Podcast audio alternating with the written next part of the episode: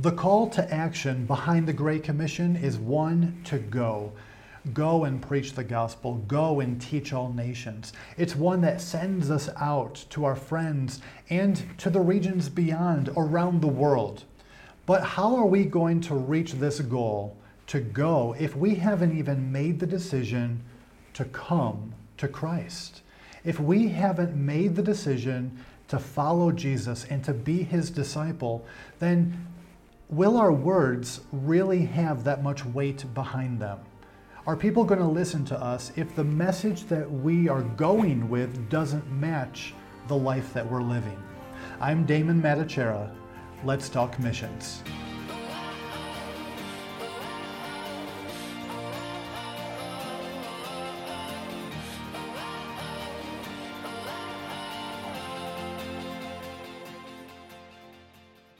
Hey everyone, welcome back to the show, wherever you're tuning in from. I hope that you're blessed, that you're still enjoying this brand new year, 2023. How are all those New Year's resolutions working out? I know that we made choices. We said, I'm going to be a better person. I'm going to serve the Lord more. I'm going to exercise. I'm going to diet. Whatever it was. Are you still faithfully committed to following through with everything that you wanted to do for this year? Listen, we're only a couple of weeks in. Don't give up now. we just started.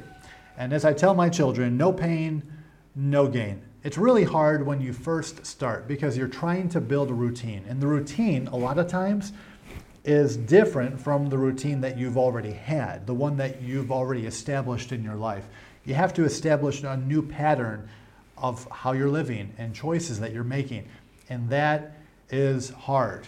It's brutal on the body and your body is going to reject it and you're going to say no, especially when it comes to exercise.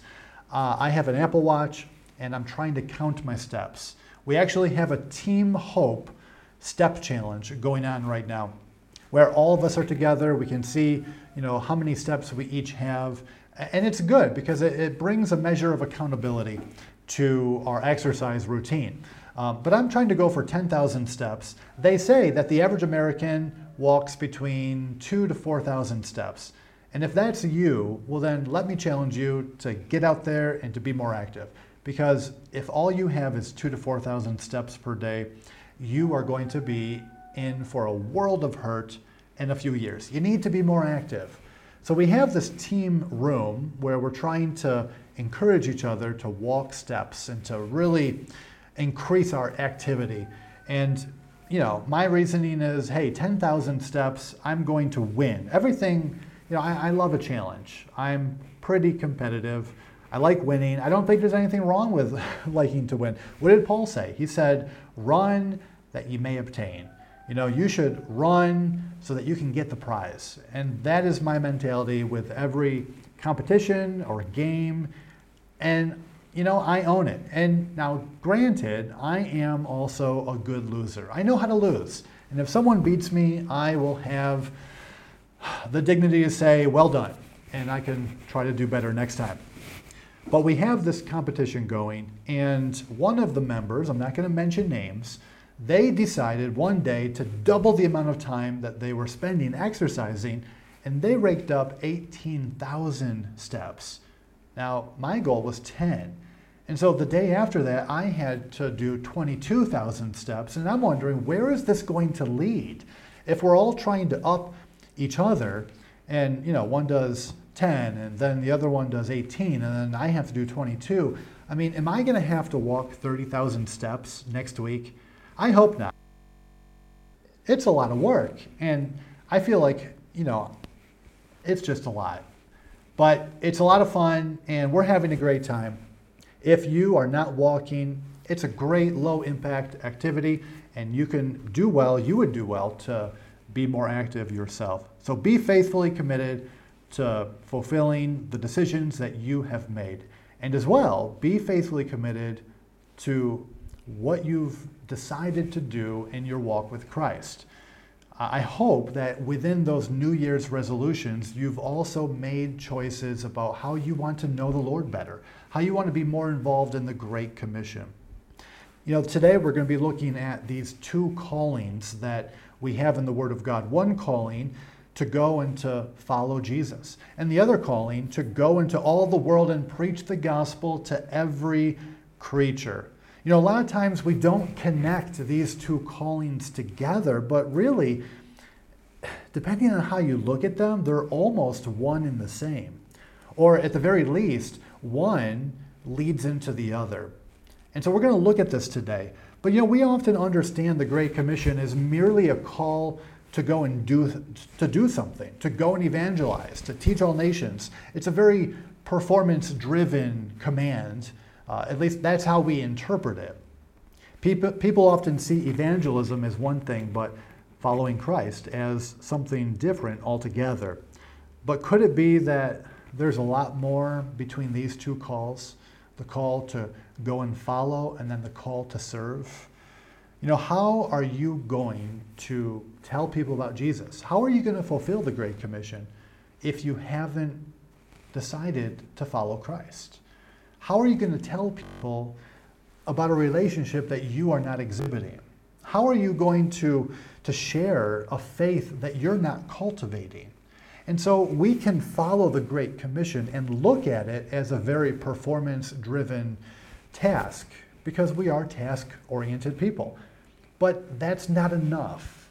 That can't be the foundation of our, of our work as we try to do the ministry. As you do your ministry, it can't just be a task driven um, activity. We have to go back and, number one, say, Am I following Christ? I have to know that I have decided to abandon myself, to give up everything about who I am and what I want, everything that I hope to be, all of that. I have to give that up and I have to surrender myself to God and to prioritize that relationship. And as I grow in my faith and as I grow in my desire to know Him, then that is naturally going to lead in to me wanting to go and to tell others and to me going to, to give them that same message that changed my life. But if there's no change, if there's no relationship between me and God, then what do I have to talk about? what weight do my words have if, if I'm not living it? If I'm not exhibiting that same relationship that I want them to have? And so that call to fulfill the Great Commission can only be accomplished if we first prioritize that call to be a disciple. And that is what you have to figure in your life. Are you following Christ? We know Mark chapter 16, verse 15. Jesus said, And he said unto them, Go ye into all the world and preach the gospel to every creature. That is basically the Great Commission in a nutshell going and preaching the gospel. But can I tell you one thing? I look at this call, the Great Commission, as the fruit of following Christ. Because in Luke chapter 9, verse 23, when Jesus was, was speaking, he said, And he said unto them, If any man will come after me, let him deny himself and take up his cross and follow me. And so here we have the real call. I look at this as what needs to be the foundation in our life for everything that we do. Every motive, every decision needs to be based on following Christ and our love for Christ and that desire to know Him more. If we're to look at this call to follow Jesus, if we're to break it down to the most rudimentary and fundamental concept, we could say this that following Jesus is when we abandon ourselves our dreams, our aspirations, because we want Jesus more. I think that's it. Do you want Jesus more? Then all of a sudden, when we look at this call to fulfill the Great Commission, it's not about performance anymore, but rather it goes back to following Christ. And it's about building a relationship. It's a relationship driven call to action. You know, we excel with measuring performance, with measuring our effectiveness. Our American culture has a spreadsheet mentality. And, and I own it. I mean, I'm the guy who has this Apple Watch and I'm measuring, you know, every step that I take. I'm measuring uh, my, my heart rate and my oxygen levels, and I have, I have all the data. I love looking at data, don't you? Uh, maybe not everyone, but it fascinates me. I love looking at things and comparing my, my readings and my metrics from day to day. Uh, that, that makes me feel good about myself, like I'm making progress. But we can't really gauge our walk with God by statistics. Uh, you know, the Great Commission we often look at as being measured with numbers. You know, how many people were saved? How many uh, souls were, how many people were baptized? How many were discipled? And at the end of the day, how much did it cost? And so we want to know all of the metrics of how things work and how it all came together. You know, they say, what is the, the cost of a soul? How many times have you been to a missions conference and a preacher got up and said, hey, do you know what the cost of a soul is? Uh, really meaning that do you know the value? Can you appreciate the value of a soul? Well, I think some people took it a little more literally and they actually figured out what the cost of a soul was. There's a missions organization called CORE. Um, I'm not a big fan of the organization, um, with their premise being on uh, supporting nationals. I think it actually disempowers them and sets them up for failure in the long run. But I know it, it, there's many different ways of doing things. I just don't agree with this particular way. But this mission organization called CORE has all the metrics together, all the data, they've brought it all in, and they figured out that the value of a soul in December of 2022, at least within their ministry, came down to $9.52. Now, I'm not sure how I should feel about this because how are we putting a price tag on reaching a soul for Christ? Our job is to give the message. Our job is to talk to people, to show them our faith and how God can change their life. And it's his, his job, his responsibility to go and, and to save them and to forgive them. But when I put a price tag on it, I'm making the Great Commission all about money. And that's a little disconcerting. But, but even more so, what's another factor that maybe we should be worried about? You know, in December, it was $9.52 per soul won to Christ. But the month before in November, it was $9.97 really showing us that the value of a soul depreciated by 45 cents. I mean, with this recession, I'm wondering what's going to happen in 2023. I mean, we might go down to $7, $7.50. Who knows?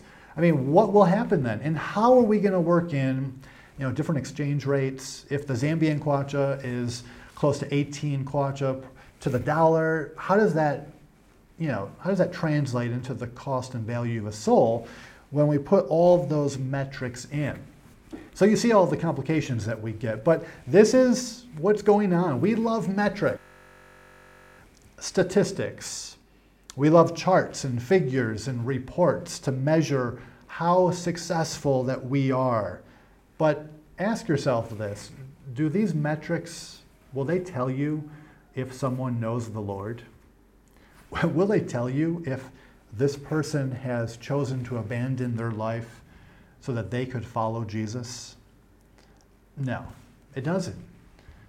You know, metrics are good. I, I love looking at all the statistics, but we cannot do that and, what, to something that is spiritual, to something that really God is doing. It's, it's the work of God, and we can't metric that. You know, Paul in Philippians chapter 3 he talked about a few things that are really, really important. We, we mentioned this last in our last episode, but Paul wanted to know Jesus. He was really focused on his relationship with the Lord. That's the priority. I mean, he's one of the greatest missionaries of all time, and yet we find him more uh, focused on God, more, more focused on Jesus and knowing him than following the metrics. And he was willing to leave everything else behind in pursuit of that goal. He wanted to know Christ.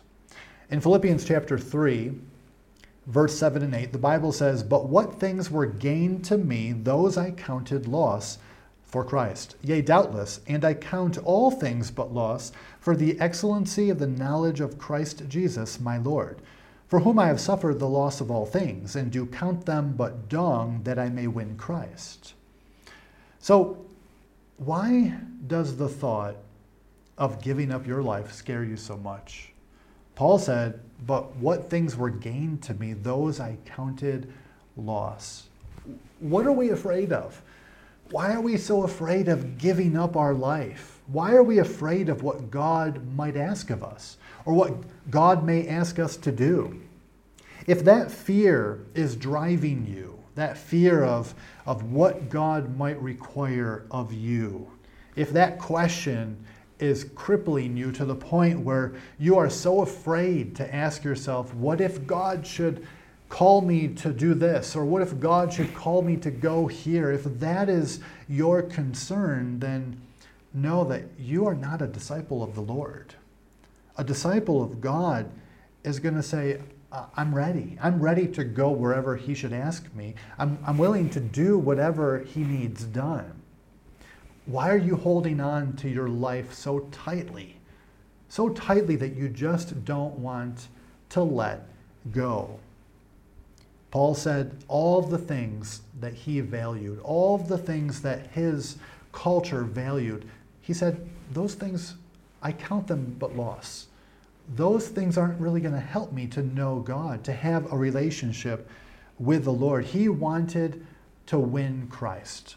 He wanted that relationship with Christ at any cost. That was his motivating factor. That is what drove the Apostle Paul. And that is what needs to drive us. As we try to fulfill the Great Commission, it can't be simply about leading people to Christ. That is a, a great and worthy goal, but it can't be about that. It has to be about am I following Christ? And as I follow Christ, yes, I will naturally have that desire to tell people about what I am experiencing in my own life. But you are not a disciple of Jesus until you are willing to abandon yourself and to leave everything behind. Now, that doesn't mean that God's going to call you to Africa. It doesn't mean that. Now, maybe He will. It does, but it doesn't mean that He's going to ask you to move 8,000 miles away. But the point is this if, if you have abandoned yourself to Jesus, you'll be willing to you'll be willing to sacrifice whatever he should ask. And, and that would be a worthy cause. And you would count it all joy to, to give of yourself and of your life to follow Christ in your walk in following Christ. But why pay such a high cost? I mean, we're talking about giving up your life. We're talking about giving up everything that you are and everything that you hope to be, but why? People may ask, why do I need to leave everything behind? Can't I know God and, you know, enjoy all that the good things that this world has to offer? It goes back to that one of those first questions that I was asking you. Do you love God more? And if you do, then then show it. A life that loves God more will be willing to give more in search of that goal. What's the value of a sacrifice that doesn't cost anything? Now, obviously, there is no value. If a sacrifice has no cost, then it has no value. You know, in Philippians chapter 3, a couple of verses later, verse 13 and 14, Paul continued, and he said, Because I count not myself to have apprehended, but this one thing I do, forgetting those things which are behind, and reaching forth unto those things which are before, I press toward the mark for the prize of the high calling of God in Christ Jesus. You see, we're always quick to sacrifice that which doesn't cost us anything. You know, we have the example of the widow with her two mites. The reason why Christ accepted that gift, that sacrifice, is because of the cost. You see, if we give of our abundance, you know, we'll be quick to do that. We'll give of the, all that we have as long as we're still able to enjoy everything that we want to enjoy. as, as long as we're able to do everything that we want to do in our life. You know, we'll say to God, we'll say, Lord, uh, I will follow you, but first, let, I want to experience life. I want to save money. I want to secure my future. I want to establish myself. And then I will follow, I'll follow you. Lord, let me first live the American dream. After all, I am an American and I have all of these things to enjoy. Then I will follow you. But as Paul said in, in Philippians 3, he said, I press toward the mark. You see, we all have a mark. Which one are you running towards? Which one are you living for? With Paul's analogy of running a race, he reminded us of removing any distractions that would take away our focus from pressing toward that mark. But sometimes we don't like the lane that we're in. We don't like that mark that we're running towards. We prefer maybe someone else's mark. Maybe we would prefer a different lane altogether. And, and so we'll, we'll deviate. We'll kind of choose an alternate route, a, a life that's better, a life that's more comfortable, a life that maybe uh, is more accommodating to our desires. And, and, that's the race that we want to run.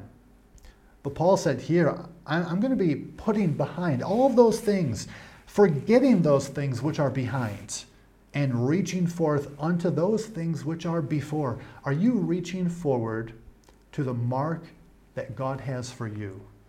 Not the mark that this world has for you, but the mark that God has. Are you faithfully living your life to follow Jesus? Is that your mark? It's only something that you can know, and you have to make the choice to decide, I'm going to follow Christ. But don't commit to Christ if you have no intention of following through. We're so quick and easy to raise our hand and to, to say and, and to pledge our fealty and loyalty to Jesus uh, when we have no intention of taking up our cross. We have no intention of denying ourselves. I mean, denying ourselves, that's not part of the American dream. Uh, we need to fulfill every desire and we need to make something of ourselves. But this goes in direct opposition to that, that walk if we're to really follow Him. In Luke chapter 14, I want to read a couple of verses. Just bear with me, I'll read quickly. The Bible says in verse 25, And there went out great multitudes with him, and he turned and said unto them, If any man come to me and hate not his father, and mother, and wife, and children, and brethren, and sisters, yea, and his own life also, he cannot be my disciple. And whosoever doth not bear his cross and come after me cannot be my disciple. For which of you, intending to build a tower, sitteth not down first and counteth the cost, whether he hath sufficient to finish it? Lest happily, after he hath laid the foundation and is not able to finish it, all that behold it begin to mock him, saying, This man began to build and was not able to finish. Or what king, going to make war against another king, sitteth not down first and consulteth whether he be able with ten thousand to meet him that cometh against him with twenty thousand. Or else, while the other is yet a great way off, he sendeth uh, an embassage and desireth conditions of peace. So likewise, whosoever he be of you that forsaketh not all that he hath, not, he cannot be my disciple. So we have a lot going on in this passage that I just went through, and all of these reasons of why these people were not able to follow Christ. What did Jesus say? If you're not willing to abandon yourself, you cannot be my disciple. So don't claim that you're a follower of Christ if you haven't counted the cost, if you're not willing to pay the price. In the end, you'll be more of a hindrance to the gospel than an asset. How many start well, they never really finish? Because to them, the cost was more than they were willing to pay. When so many disciples in the scriptures, they had left Jesus in John chapter 6, uh, and they had reasons. They had reasons that they thought were really important that caused them not to follow Jesus anymore. Well, he turned to the 12 and he said, Will ye also go away? How many started in 2022 thinking that they would follow Jesus anywhere, but before the new year had already left him? Will ye also go away? How would you like to have been counted in that number, that number of people that their faithlessness was immortalized by that choice to leave Jesus, to not continue with him anymore? How would, it, how would it be to forever be known to be counted in that group of people?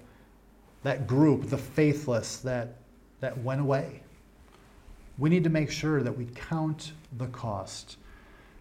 When we look at the Great Commission, I mean, relatively, it, it's easy to accomplish. You go, you give them a gospel tract, you present truth. You don't need to give of yourself per se, but when it comes to following Christ, when it comes to prioritizing Him and abandoning your life and denying yourself and taking up your cross and all of that, then there's a cost. Then there is sacrifice. And that's when we need to decide how important is living our faith and how important is Jesus really to us? And are we willing to follow through. This year, 2023, are you willing to follow through?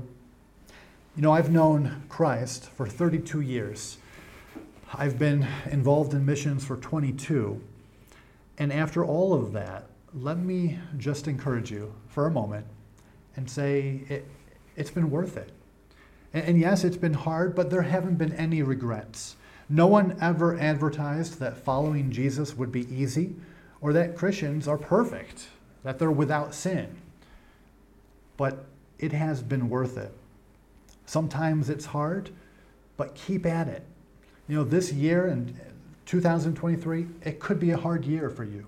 There could be trials, there could be obstacles to your faith, but listen, keep pressing toward the mark. Keep following Jesus. So much is at stake, not just for us, but for those that are following us. Paul said, Follow me as I follow Christ. There are people within our influence that are looking to us, they're looking to you. Maybe it's your children, maybe your friends, maybe your family, different people in your life for their sake, but for your sake. Be committed, be faithful.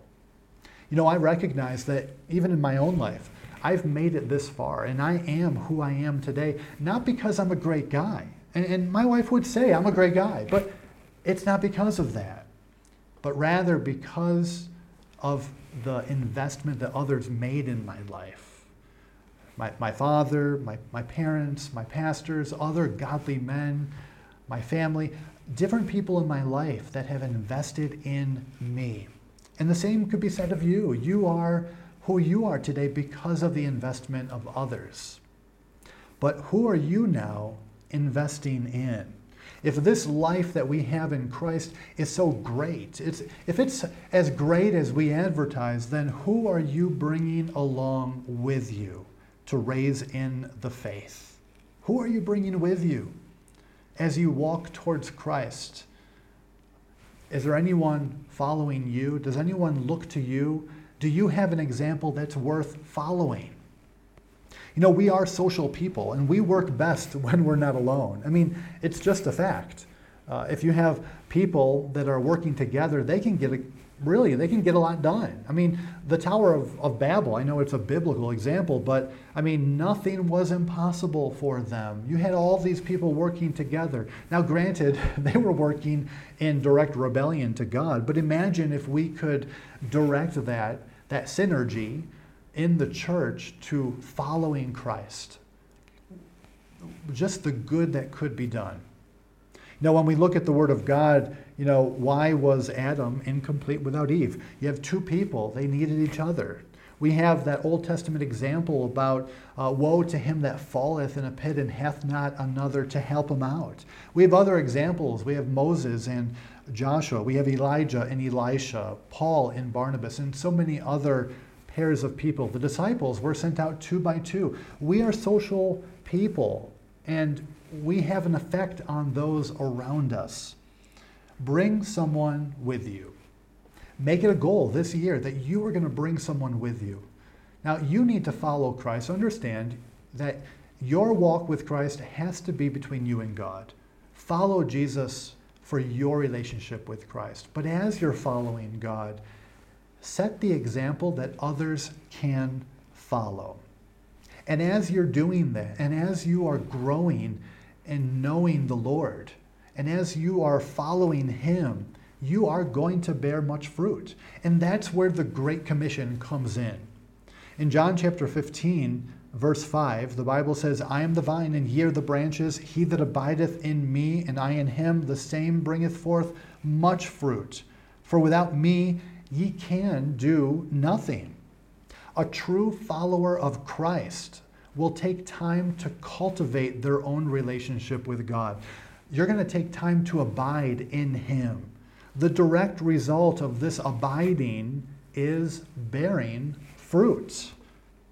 And when our Christianity becomes real and we take down this facade, when we take down this desire just to follow the American dream, to conform to uh, our church culture that we have set up before us, with all these expectations of what that means and what we want, when we take that down and all we have is Jesus, and all we have is wanting to know Him and wanting Him in our life, then our faith will start producing fruit, both in our own lives and in the lives of those around us. Uh, in the same chapter, John 15, verse 7, if ye abide in me and my words abide in, in you, ye shall ask what ye will, and it shall be done unto you. Herein is my Father glorified, that ye bear much fruit. So shall ye be my disciples. Verse 16, Ye have not chosen me, but I have chosen you and ordained you that ye should go and bring forth fruit, and that your fruit should remain. That whatsoever ye shall ask of the Father in my name, he may give it you. So the people that you are going to, to lead to the Lord, they're going to come naturally as a, a vine producing fruit. And this is the analogy that we have here in the book of John. The Great Commission needs to be about knowing Jesus with you first. Yes, I know that you've already accepted him. You already you know him. You have salvation. But the Great Commission starts with you continuing now and cultivating the salvation which you are already in possession of. And as you know Jesus and as you are following him and prioritizing that relationship, then that is going to have an effect on the people in your life. We need to stop trying to fulfill a program and to meet a quota. We need to start living the abundant life that only comes from walking with Christ. And as a direct result of those endeavors, our involvement in the Great Commission is going to be fruitful. And we are going to see a harvest and we're going to see people, they're going to want to come and, and to learn more about what we have to say because they're going to see that a life matches our words. And they're going to see that in you. And they're going to say, This person knows the Lord. I want to know what they have to say. So let's do our best and get involved where we are and how we can. And this really needs to be at the forefront of our missions endeavors. It's not about the Great Commission. It's not about the people that need to hear the gospel. It's about you as a Christian following Jesus. And as you follow him, that level of commitment and love that you are growing in is going to naturally lead you to leading others to him as well. And at that point, when you have denied yourself and taken up your cross, then people are going to notice it and they're going to say, I want what they have. What they have, that Christianity is real. Because how many Christians today have a form of godliness, but they deny the power? And so let that be an encouragement to you. Yes, we have two calls one to go and to to preach the gospel, to make disciples of all nations, but the other to follow Jesus whatever it takes. Listen, follow that call first. That call to follow Jesus, prioritize that one first. The other will just come naturally. You're going to have that desire. But you need to make that decision to follow Christ. It's going to be hard. There's going to be challenges, but know that you're not alone. And there are people that are making those same decisions with you. So thank you again for tuning in to today's broadcast.